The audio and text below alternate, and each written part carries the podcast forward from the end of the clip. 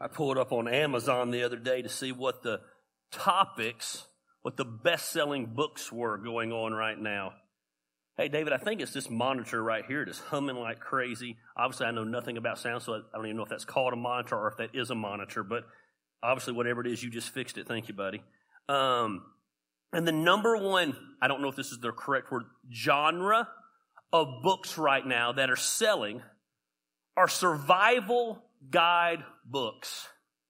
I think if COVID did anything for us, it made us evaluate were we prepared or are we prepared to survive doomsday?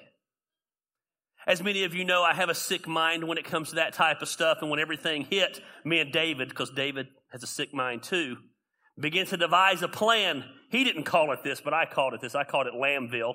Um, we began to build our mind how we were going to fortify this building when the world took over. It was pretty exciting.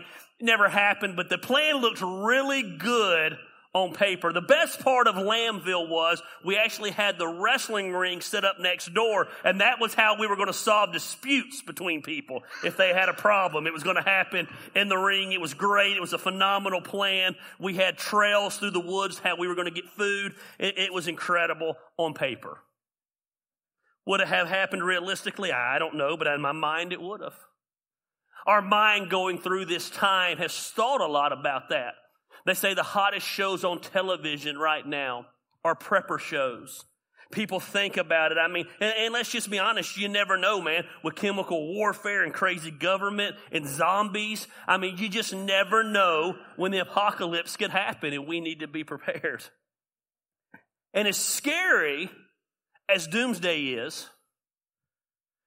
there's something that is far more scarier that we know we're going to have to deal with it actually started two days ago on Black Friday. The holiday season is officially upon us. And what used to be the most wonderful time of the year, now for so many people is the most stressful time of the year. It's the most depressing time of the year. The emotions that we feel on a normal basis, they get heightened during the holidays. Dealing with just the stress of day to day, dealing with the financial stress of travel and extra food for meals and families coming into town and Christmas presents. Money's already tight and now we have extra expenses. The stress of dealing with those family members who you get to avoid the other 300 in 60 something days of the year. Wow, hit a nerve. But because it's Christmas or Christmas Eve, you have to join together with them. and the reality is, Thanksgiving comes and Thanksgiving goes, and it suddenly becomes the holiday season. No matter what you celebrate or what you believe, something's going on in the next 30 days. It's Christmas, it's Christmas Eve, it's Hanukkah, it's Kwanzaa, it's Black Friday, it's Cyber Saturday, it's Christmas parties, family gatherings, fighting crowds in the store. It's just a crazy time of the year. What used to be, like I said, the most wonderful time of the year turns into the most miserable time of the year. And I think it would just behoove us all this year to learn how to become preppers when it comes to the holiday season.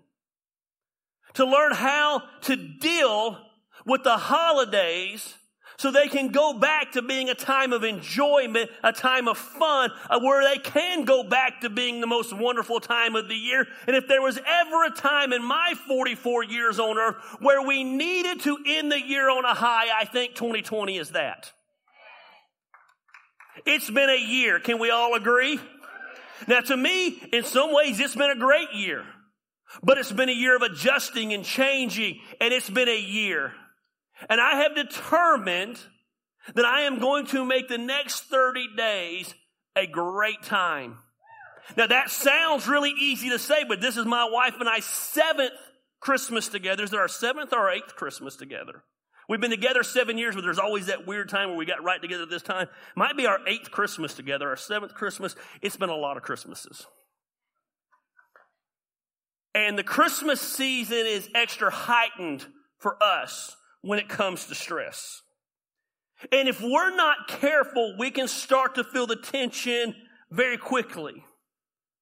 During the holidays, and this is not a sob story, it's just the reality of what I do for a living, along with the day to day stress. There's a lot more stress that comes along during the holidays, along with the normal craziness stress of our lives. The holidays just get even crazier. We have to juggle, because we're both been married before, we have to juggle kids' schedules with other parents. We have to juggle my family along with her family, along with everybody trying to arrange. There's Christmas parties that we have and juggling family get togethers. Um, her mom just moved into our house. Um, let me repeat that again in case we're talking about stress. Her mom just moved in to our house. Add to that stress that we're moving one day. Hopefully, hopefully this coming Friday, we're supposed to move. We were only supposed to move a week ago. We've been living with boxes all around us. I'm a Christmas lover. I'm talking about normally Thanksgiving evening, we decorate the house for Christmas. I'm starting to get real moody that the Christmas stuff is packed up right now, but it doesn't make a lot of sense to decorate for Christmas, to tear it down, to that. Christine made a fatal mistake the other day. She doesn't make many fatal mistakes. She said, I just don't guess we'll fully decorate for Christmas because we're not moving to December 4th. And I said, Well, it sounds to me like the house can be decorated for Christmas on December 5th. We're going to decorate for Christmas. You know why? Because it's Christmas time. My philosophy is mom in law just moved in. That's an extra set of hands to get the house decorated for Christmas, you know? And, and I don't know that this is how it works because I've never had a normal mother-in-law, but Rick just got married and so my philosophy is now we got another person who can come over and help decorate for Christmas. The house has to be decorated for Christmas. The pastoring gig is a whole lot more crazy during Christmas, man, we're doing our Christmas thing. We do Christmas dinner. We do a Christmas Eve service. We're getting ready. Then I'm in the event business. We had an event yesterday. I have an event coming up this week. I'm getting ready amongst all the stuff of the church. I have a big New Year's Eve thing. I, I say all this this. The holiday season is just a crazy time. When I met Christine, she hated the Christmas season. I love the Christmas season. We have now morphed her over into very much liking, I love's a strong word, but very much liking the Christmas season. But it's because we're intentional about prepping for the season. We're, we're intentional about being prepared to choose, as we just got out of the last month, to choose joy over being miserable, to choose happiness over being stressed. We're not only going to survive the holiday season, you're not only going to survive the holiday season, we're going to talk about over the next couple weeks how we thrive during the holiday season. Let me ask you a question. How many of you, to be honest, I know it's church and it's hard for people to be honest. But on a scale of one to 10, with one being no stress at all, man, you smoked a big doobie every day and you forgot about everything to attend to being like, man, you're on the verge of a heart attack at the stress level. How many of you say, man, I'm about a one in the stress area during the holidays? A one. Let me see who you are. I got to know. Doug and Kathy, of course you are. Of course, you know, I'm not surprised. All the people that the kids have grown up and moved out are like, one. How many of you say, man, I'm about a three or four in the stress during the holidays? Let's just jump ahead. Tori, I love you. You're a 10 in the stress level when it's not the holiday season. There's no way you're a three or four in the holiday season, okay? You're lying in the house of God and God knows it. How many say, Gary, I'm about a seven or eight in the stress level during the holidays? And then how many of you be like you're Gary and you're at a 10 or 11 in the holidays? How many say, man, the holidays are just a stressful time of the year? You are all lying sacks. So basically, this sermon is just for me. Tim, I know you're lying because you didn't raise your hand at a one. You didn't raise it at a three or four. Oh, you did? Okay, don't be lying in the house of God. We're going to talk about how do we deal with stress. Because let's just be honest. Life in general is stressful. Bills to pay, jobs we don't like, relationships, balancing kids, even when you, your kids are grown up, balancing the delicate thing of having children and dealing with grandchildren. Life is stressful. But during the holidays, it seems like we're pulled in just so many more different directions that what normally happens is that extra stress robs us of the joy we should have in the season. As I've said before, the happiest time of the year becomes the most stressful time of the year. I got to back up for a minute because this is just how my mind works. Gail, I love you. It's my mother in law, in case you didn't know. You live with us. You get to be around the grandkids. How are you at an eight or nine in the stress level? You should be like a one. Like you should have no stress. We're taking care of everything. I am easy to live with. I'm easy to live with. Tell you right now.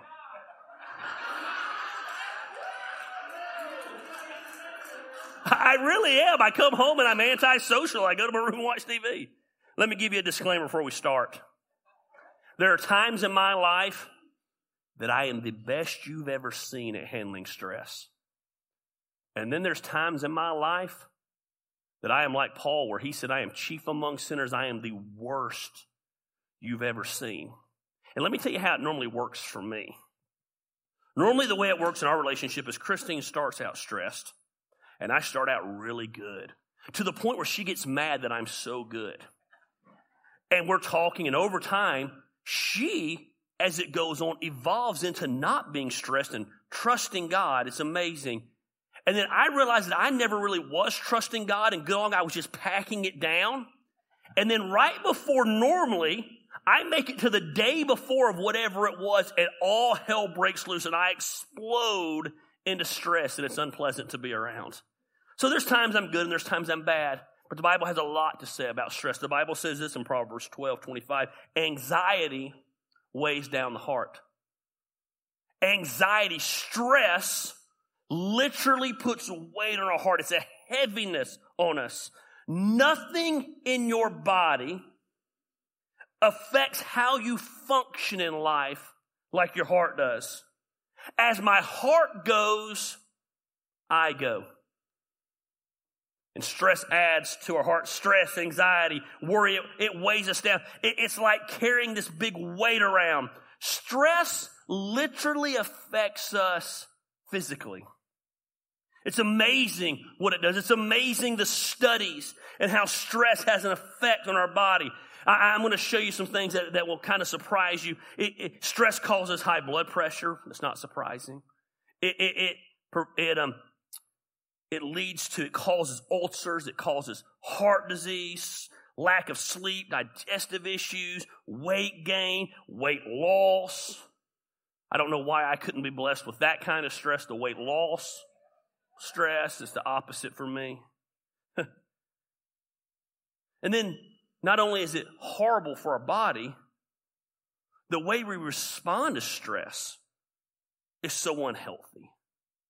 We, we respond to stress in such a horrible way. We don't know how to handle stress. We're so weak minded that we look for something to cope with the stress. And so we turn to alcohol because that makes it better. You know, ooh, that makes it so much better. I have someone I love very much who just relapsed after 32 years because of stress. How weak. It's not very caring. I care, but it don't change the fact that it's weak. We, we turn to drugs, anger, rage, unhealthy eating. I'm not just picking on you. Stand close, preacher. we were out last night at the Waffle House at the end of our thing, and Gail texted Christine and said, um, Dexter, that's our dog, ate all Dave's brownies. Dave's a friend of ours who literally makes the best brownies in the world. They're normal brownies, just to clarify. And the people with us said, Well, I want to know, first of all, how was there a whole tray of brownies still in your house? And Christine said, Gary's been working for five days. Like, had I not been working, those brownies would have been gone. I caught myself getting mad. Christine's on the phone with her friend who works at a vet, asking about is the dog going to live? And I'm thinking, am I going to kill the dog because he ate my brownies? We all respond to stress in different ways. Did you know I saw this stat this week? This is mind, this literally is mind boggling to me. Did you know that 80% of all illnesses are related directly or they're made worse by stress? Think about that. Eight out of 10 times that you're sick, the people that we love, eight out of 10 times that they're sick, it's due directly or indirectly to stress. That's a big deal. Stress wears down our immune system so we can't fight off sickness. Stress in every sense of the word will kill you. Stress is no joke, and we've got to learn to deal with that. And holiday stress just magnifies that. But here's the thing about stress, especially during the holidays it's nothing new. Matter of fact, if you go back to, they wouldn't call it this, but you go back to what we celebrate as the first Christmas ever, it was a pretty stressful time. I, I mean, stop and think for a second about the events surrounding the first Christmas. I, I'm not trying to minimize your stress. I'm not trying to one up you, but think about Mary and Joseph. Angels start showing up out of nowhere, scaring the daylights out of people. Kind of stressful. I mean, I'm chilling in my house watching TV, and boom, there's an angel there. Uh uh-uh. uh. I'm a little stressed. Mary gets knocked up out of wedlock. It's not good during that time. Oh, BTW, she was a virgin. Try explaining that to your boyfriend. Seems a little stressful. Joseph, or Mary's husband to be, wants to quietly break off the marriage. If you go back and read scripture, he was ready to get out of the scripture. Hmm. But the angel then comes and appears to Joseph and says, Hey, just stick with her. She's carrying the Son of God. Let me repeat that because I don't think it clicks in your head. Your virgin girlfriend tells you she's pregnant. You're ready to leave. An angel comes along and says, Hey, just chill. It's cool, man. She's giving birth to the Messiah. It's kind of stressful. he decides to stay. Then they call a census. So Joseph, along with every other head of the household, is ordered by law to return to the city of their birth for the census. So now Joseph is traveling with his pregnant wife via horseback to go get the census done. No rest stops, no restaurants, no comforts. I doubt when they arrived, Mary was in a very good mood. Probably wasn't too happy. They get to Bethlehem and there's no vacancies. So Joseph has to look at his wife and say, Hey, babe, know you're pregnant. And I don't care. I, I imagine Joseph was a human. He's probably thinking, No, you're pregnant. We've never had sex. I get an angel came to me. Cool, you're carrying the Messiah, but still, I haven't been able to have sex. Typical guy. I know we've been on this long road and you're pregnant. Um, I have to go out here in this horse stable and stay. There's no rooms at the hotel. I'm going to get some fresh hay in there, but it, it's still going to be a horse stable. Sounds pretty stressful to me. But it's amazing how they dealt with the stress. As you read the story, you see some keys into how they deal with the stress. And I think what's so amazing about this book, here's the deal, even if you don't believe this book is the Word of God, let's just say you believe this book is fiction. It's the greatest book of fiction ever written, if that's what you believe. And the life principles in this book are amazing. Now, here's the good news we don't believe it's fiction. We believe it's breathed into men from the words of God to help us get through life. It's the guidebook for life to whatever question you're asking, it has the answers. Let me make this very clear to you that say the Bible is irrelevant. The Bible is as relevant today as it was the day it was written. The stress that you're dealing with right now, Mary and Joseph dealt with the exact same stress. It might have looked different. It might have had different skin, but it was the same bones 2,000 years ago. You're not the first person to ever deal with stress. You won't be the last person to ever deal with stress. When you get through this holiday season, guess what's going to come about? More stress. Let me encourage you today. When you get through this patch of stress, there will be more stress. And then there will be more stress. Because, hey, wake up and accept the fact that life is stressful. So what you can do is you can wallow in the stress. You can let the stress consume you. You can become a victim to stress. You can think that you have it worse than anybody else does when the reality is you don't. Or you can learn how to deal with stress. The Bible says every man must give an account for themselves. Don't blame somebody else for your stress. Don't blame your circumstances for your stress. Stress happens. But we got to learn how to deal with stress. And Mary and Joseph, man, they show us how to deal with stress. They show us how to deal with it throughout this story in amazing ways that if we apply to our life will literally change our lives. Today I am going to probably preach to you one of the most practical sermons I've ever preached in my life. I am going to preach to you something today that you can leave here and immediately you can begin to implement in your life as you deal with stress.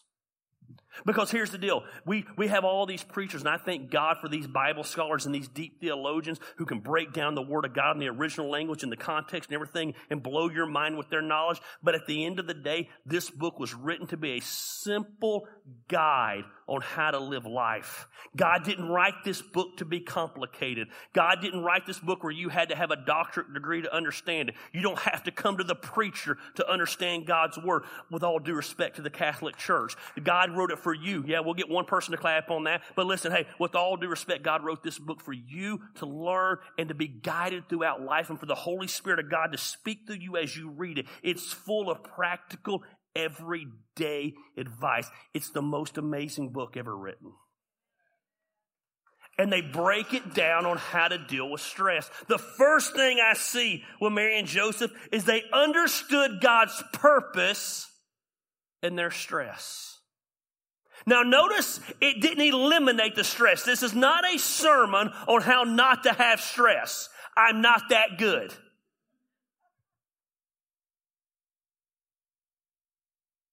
But it's a sermon on how to deal with the stress in your life without making it worse. Because the way we deal with stress just makes it worse. Talking to a guy the other day who was struggling with drinking, I said, What does that do for you? It just lets me forget for a little while. I said, but, but then don't you remember again? Yeah. And I said, then don't you have a headache? Yeah. And I said, and then doesn't it destroy your body? Yeah. I said, so it really sounds to me like just to forget for a couple of hours, you're making the stress 10 times worse in your life. You idiot. I eat. How does that make it better? makes my stomach hurt. Makes my clothes not fit. It's miserable. We, we make our stress worse by not knowing how to deal with it. The first thing we got to do is understand God's purpose in our stress. Hmm.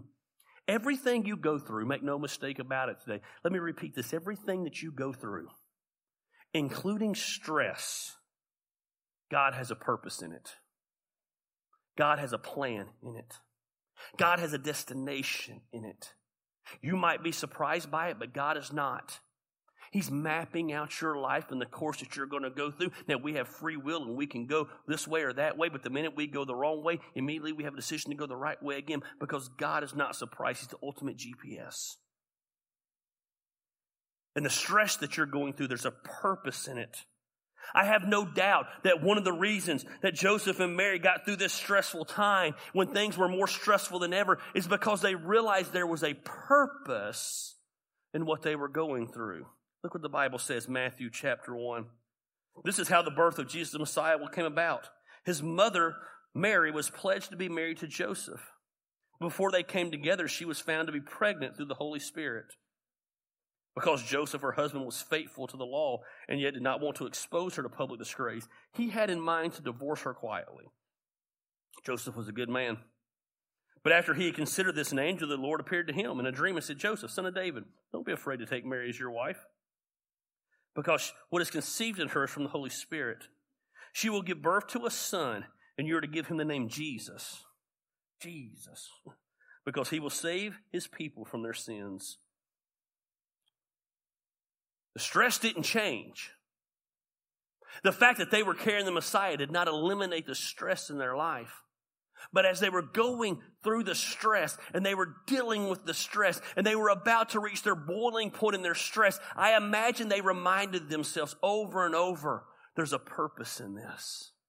This child that we will give birth to will save the world from their sins. They were about to give birth to the one the holy, the, Old Testament prophets had prophesied about. As crazy as things were, as crazy as things had happened, they were doing what was foretold.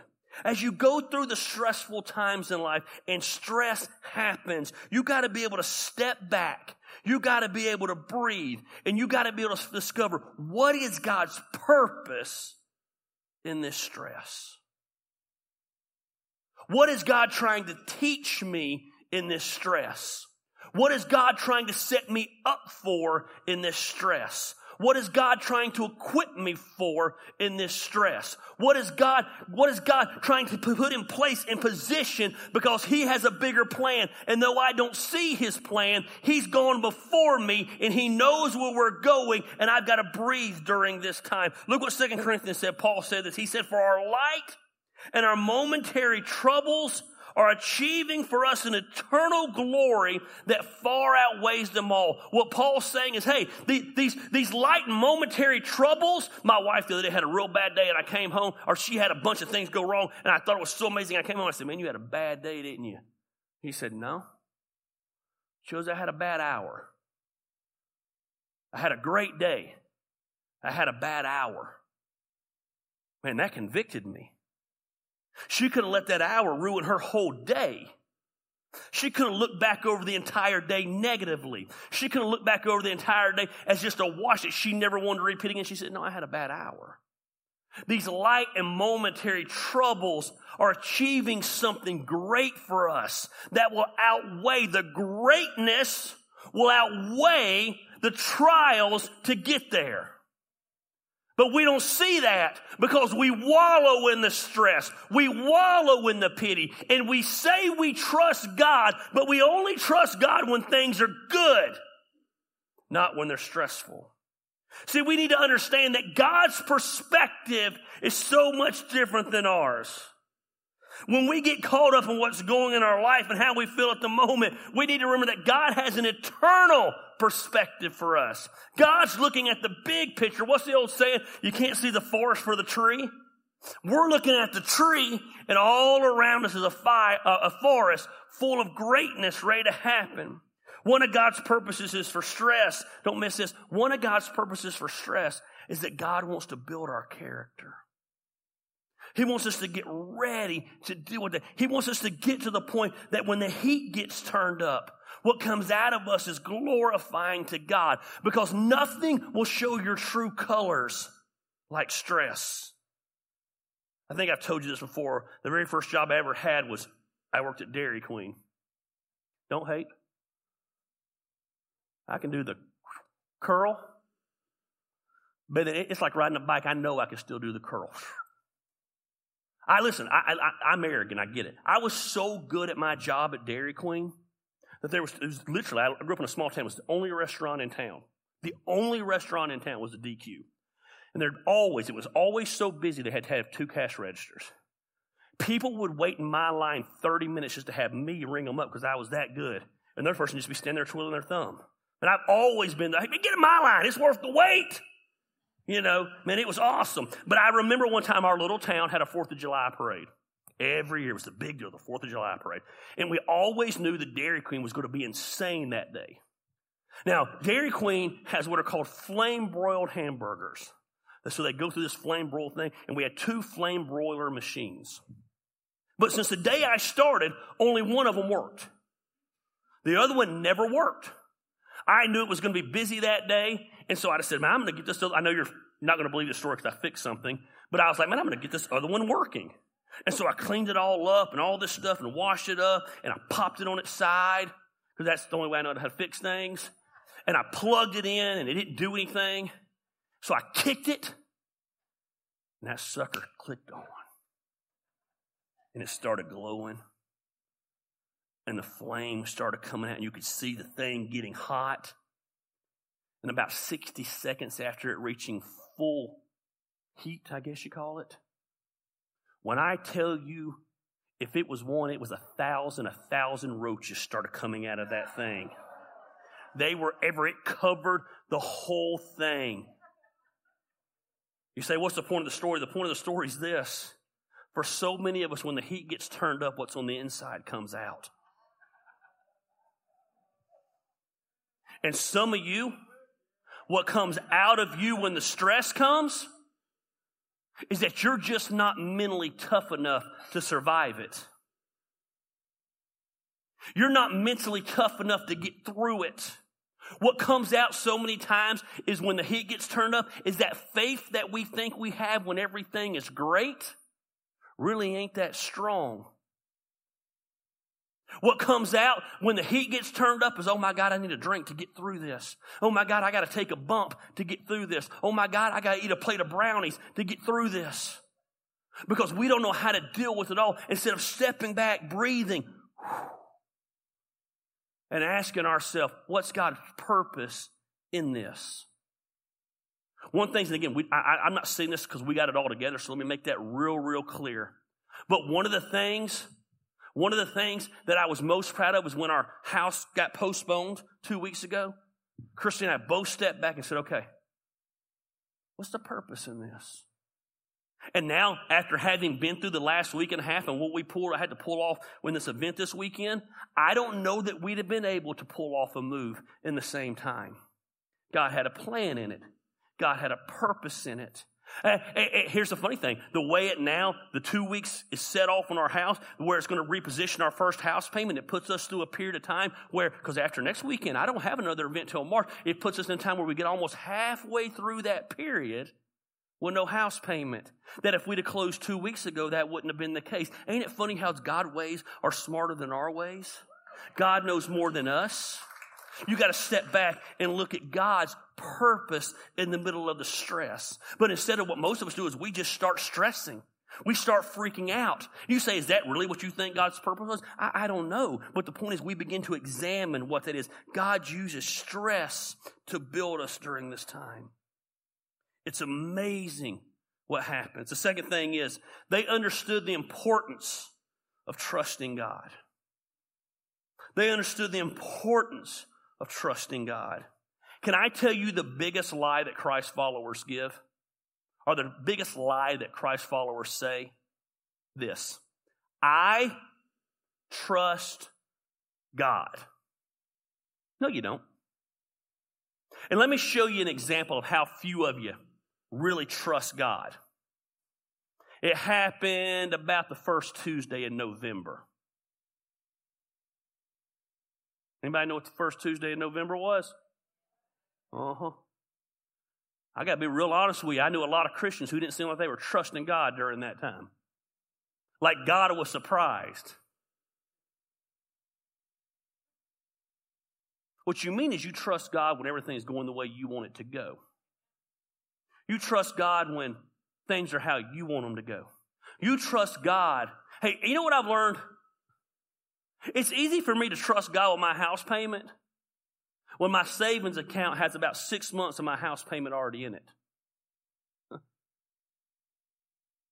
But it's amazing how quickly it's hard for me to trust God when there's no months of house payments in the savings. It's easy for me to trust God when the car's running good. But the minute it makes a weird sound, I'm, I'm freaking out. We don't trust God. Could you trust God when everything's falling apart around you that He's still God? Oh, oh, I got to get back to the sermon. Let me read the scripture. Luke 1.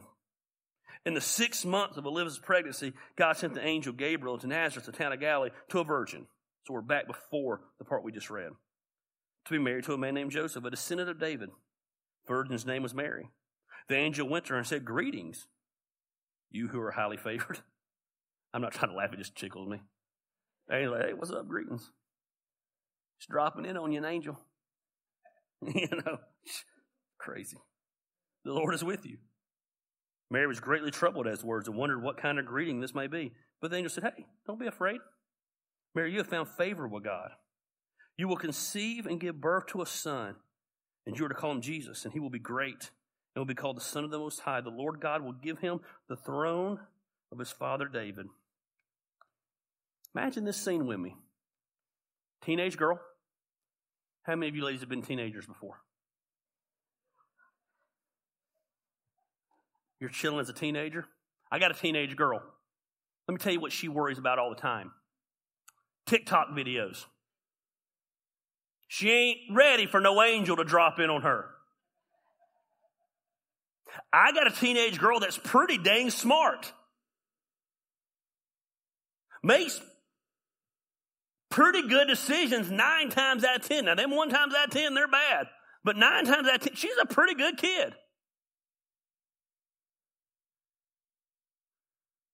she's pretty self reliant as a teenager.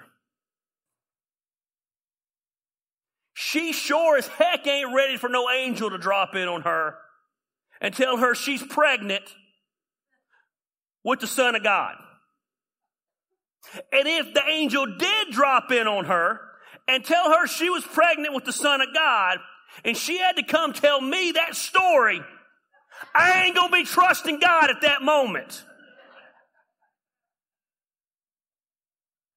They just roll with it. They trusted God. They didn't understand it.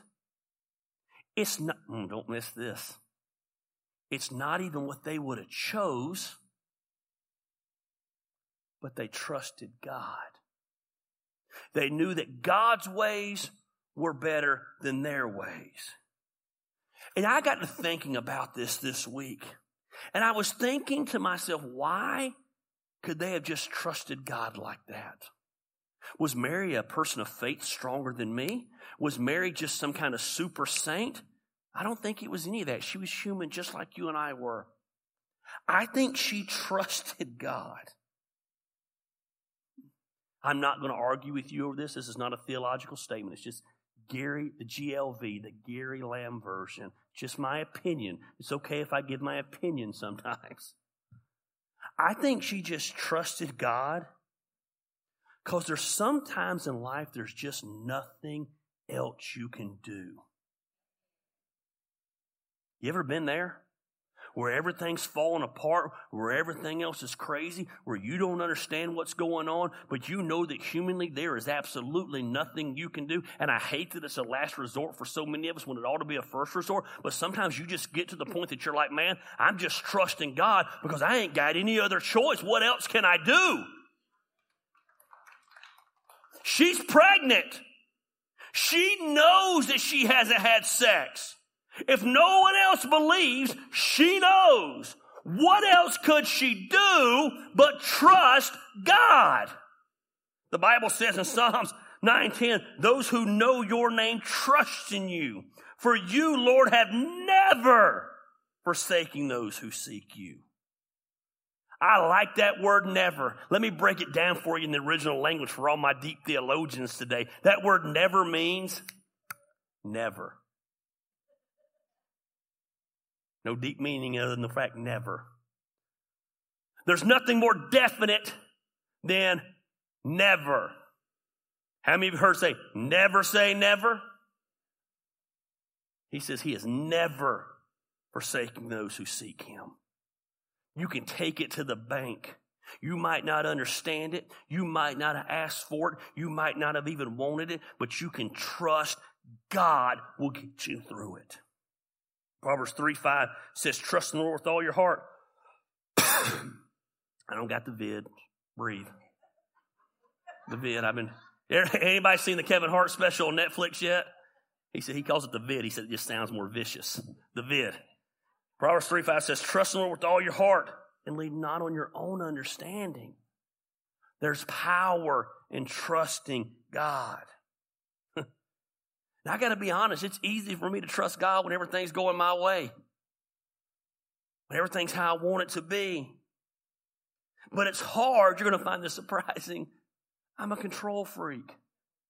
It's hard for me to trust God when I'm not in control.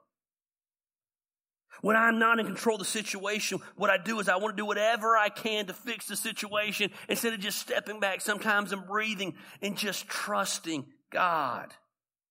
God says when we don't understand, we got to trust Him. We don't know how things are going to turn out. We got to trust Him. When we can't see the end, we got to trust Him. I texted my um, agent yesterday, my real estate agent yesterday morning. Yesterday was Saturday. Yesterday, no, Friday morning. I said, sorry to bother you. I really wasn't sorry to bother her. She's going to make a lot of money off of me, so I wasn't really sorry. But I want to say I was sorry because she's a friend. And um, said, sorry to bother you. Um, supposedly we move in a week, and I should probably get ready for that. Are we moving? I did not like her answer. Everything's moving forward. We'll hopefully know by Monday. Oh, four days before we move? That's awesome. Thanks. I, I cussed her out of my head. Even though it's not her fault, I understand that. I had to step back and just trust God. Trust God that if it happens, it happens. But here's the hard part. Ready? It makes me mad to say it. But I got to trust God that if it doesn't happen, it's because He's got a plan because he knows the outcome, because he's got something not necessarily better. It is better because it's his will. It's hard to trust God, man, but Mary and Joseph, they trusted God. When that pressure comes and we feel anxious, when our life is filled with stress, when we begin to look for something to make it go away, when we begin to look for an antiseptic, whatever it is, whether it was eating or spending money or drinking or whatever it is that we can do to numb our mind, we just got to trust God and realize He's in control and He knows what's going on. We try to medicate instead of trust. Did you know that last year alone, and it will go through the roof this year? I'd love to see the comparison of numbers at the end of this year. Last year alone, 42 million, 42 million prescriptions were written just to help people sleep. because their stress is so high. They can't relax, they can't unwind. If we would just recognize that when we feel that tension, we feel that pressure, we feel that anxiety, rather than going to all these other places drugs, alcohol, food, whatever just go to the one and trust Him. Our stress would be so much lighter. I got to wrap it up because I'm getting hungry. They did what they could with what they had. This to me is where things get real, real practical. Mary and Joseph didn't have control over a lot of things. But what they did have control over, they made work. How many of you ladies, I would ask the men, but we don't, we didn't eat the apple, so we didn't get cursed with this. How many of you ladies would, I'm just kidding, do not shoot me. How many of you ladies would say, man, my ideal place to give birth would be a horse stable? Anybody? Any freaks out there? Nope. How many of you say, Am I, if I listed 10 places I would have a baby, a stable would be in the top 10? Because I can think a lot of places like hospital number one, right? I, guess your house, people do that. Like, I'd rather have a baby in a grocery store than like a, a stable. At least I can grab some little Debbie's and eat them while I'm pushing out the baby. Or at least while you're pushing out the babies, I can grab some little Debbie's. You know what I'm saying?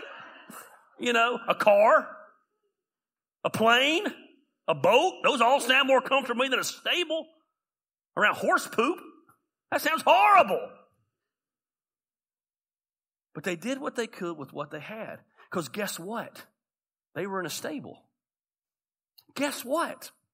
Stressing over it wasn't going to change it. Guess what? Pitching a fit wasn't going to change it. Getting angry wasn't going to change it. They were where they were. Look what they did. And she gave birth to her firstborn son. She wrapped, wrapped him in cloths. King James says she wrapped him in swaddling clothes. I'm not, I, I don't want to break this down, but the cloth that she wrapped him in was the cloth that women used during that time when once a month things happened in their life. This wasn't the cream of the crop things you wrap your children in. But guess what it was? It's what she had. They did what they could with what they had. She wrapped him in cloths and placed him in a manger because there was no guest rooms available for them.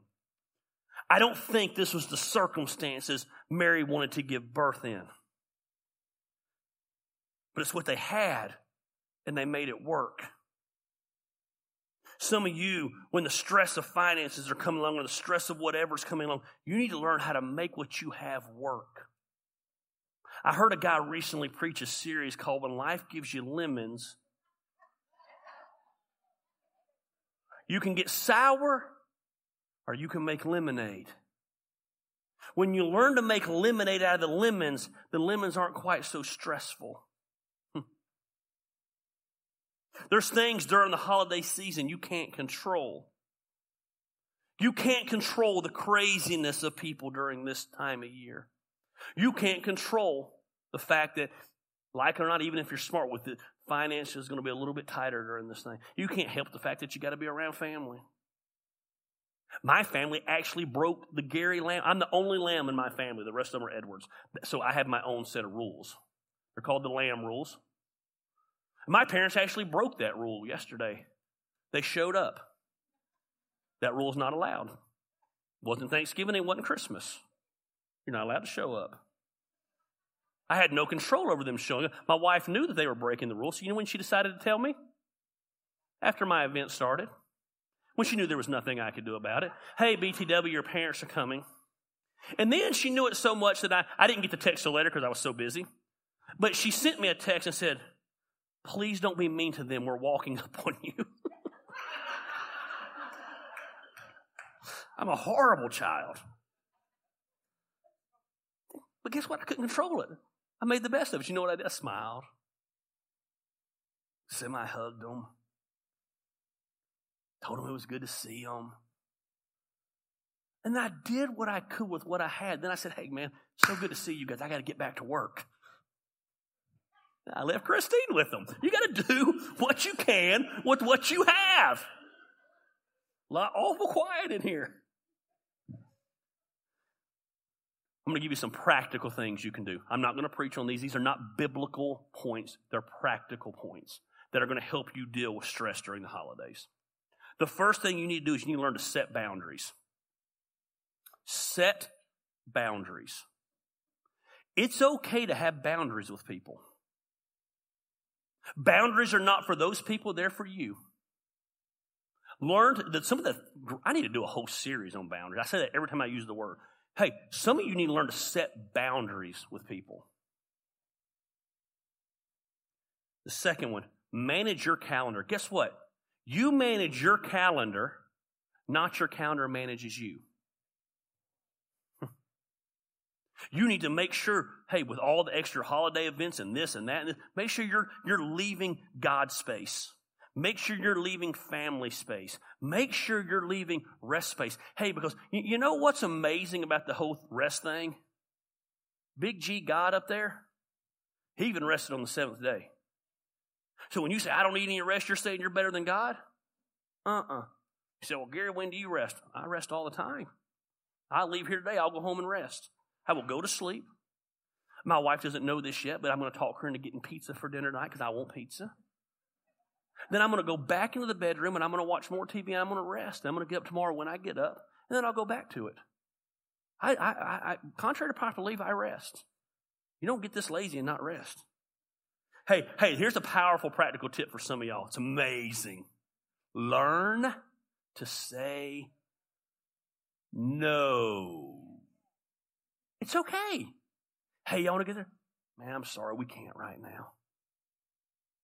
Man, it's nothing personal. We, just can't right now. Like, if, if, if any of you were to invite us right now to dinner, hint, hint, hint, I like steak. But I would have to say no through January 1st. So, which means is I am taking appointments for dinner in the month of January and February. I don't have a lot of events. Did I mention I like steak? But right now I'd have to say no. It's not because I don't want to do dinner with you. It's because we can't add one more thing to our plate over the next 30 days. Well, don't you worry that someone will get upset? That's where my boundaries come in. That's their issue, not mine.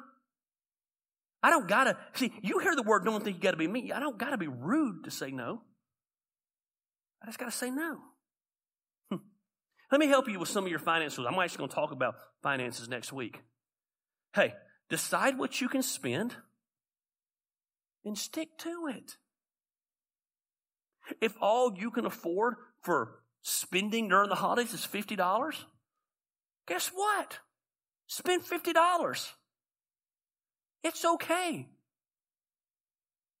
But when you don't decide what you're going to spend, guess what happens? You get stressed because you didn't say no to everybody that wanted to go to dinner. And you can't afford to go to dinner. And the stress sets in. And then what do you do when you're stressed? You drink. And you spend more money that you didn't have to begin with. It's this vicious cycle because you don't know how to deal with stress. Hmm. Second, fourth of all, fifth of all, whatever it is. Realize you don't have to be at everything. Someone said it joking. I think they were joking. But most of the time when people joke, it's just really them being an a-hole and trying to cover up their a-holeness with joking. I came down here for Thanksgiving. Again, I'm in the middle of my holiday market's my biggest event of the year, contrary to popular belief. So I'm busy. And we had family in town. We are getting ready for Thanksgiving. I wanted to come down here, so I came down here for 15 minutes. Nice of you to join us. Let me make this very clear. I didn't have to join you. Janice had it under control. Kathy Knight had it under control. Yvonne had it under control. Faye had it under control. I hate listening names because I forget people and they get their feelings hurt. They all had it under control. You know what's the most awesome thing in the world as a pastor? And literally, I'm the only pastor I know that has this gig. Because most pastors don't have the testicular fortitude to do it.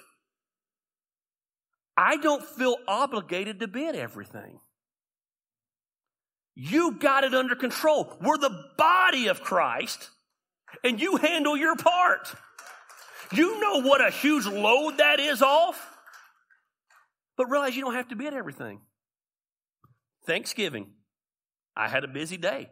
I went and ate Thanksgiving. I looked at Christine. Everybody was done eating. We're sitting around. She was going to hang out for a while. I said, I need to get back over to the mill. Okay. Guess what?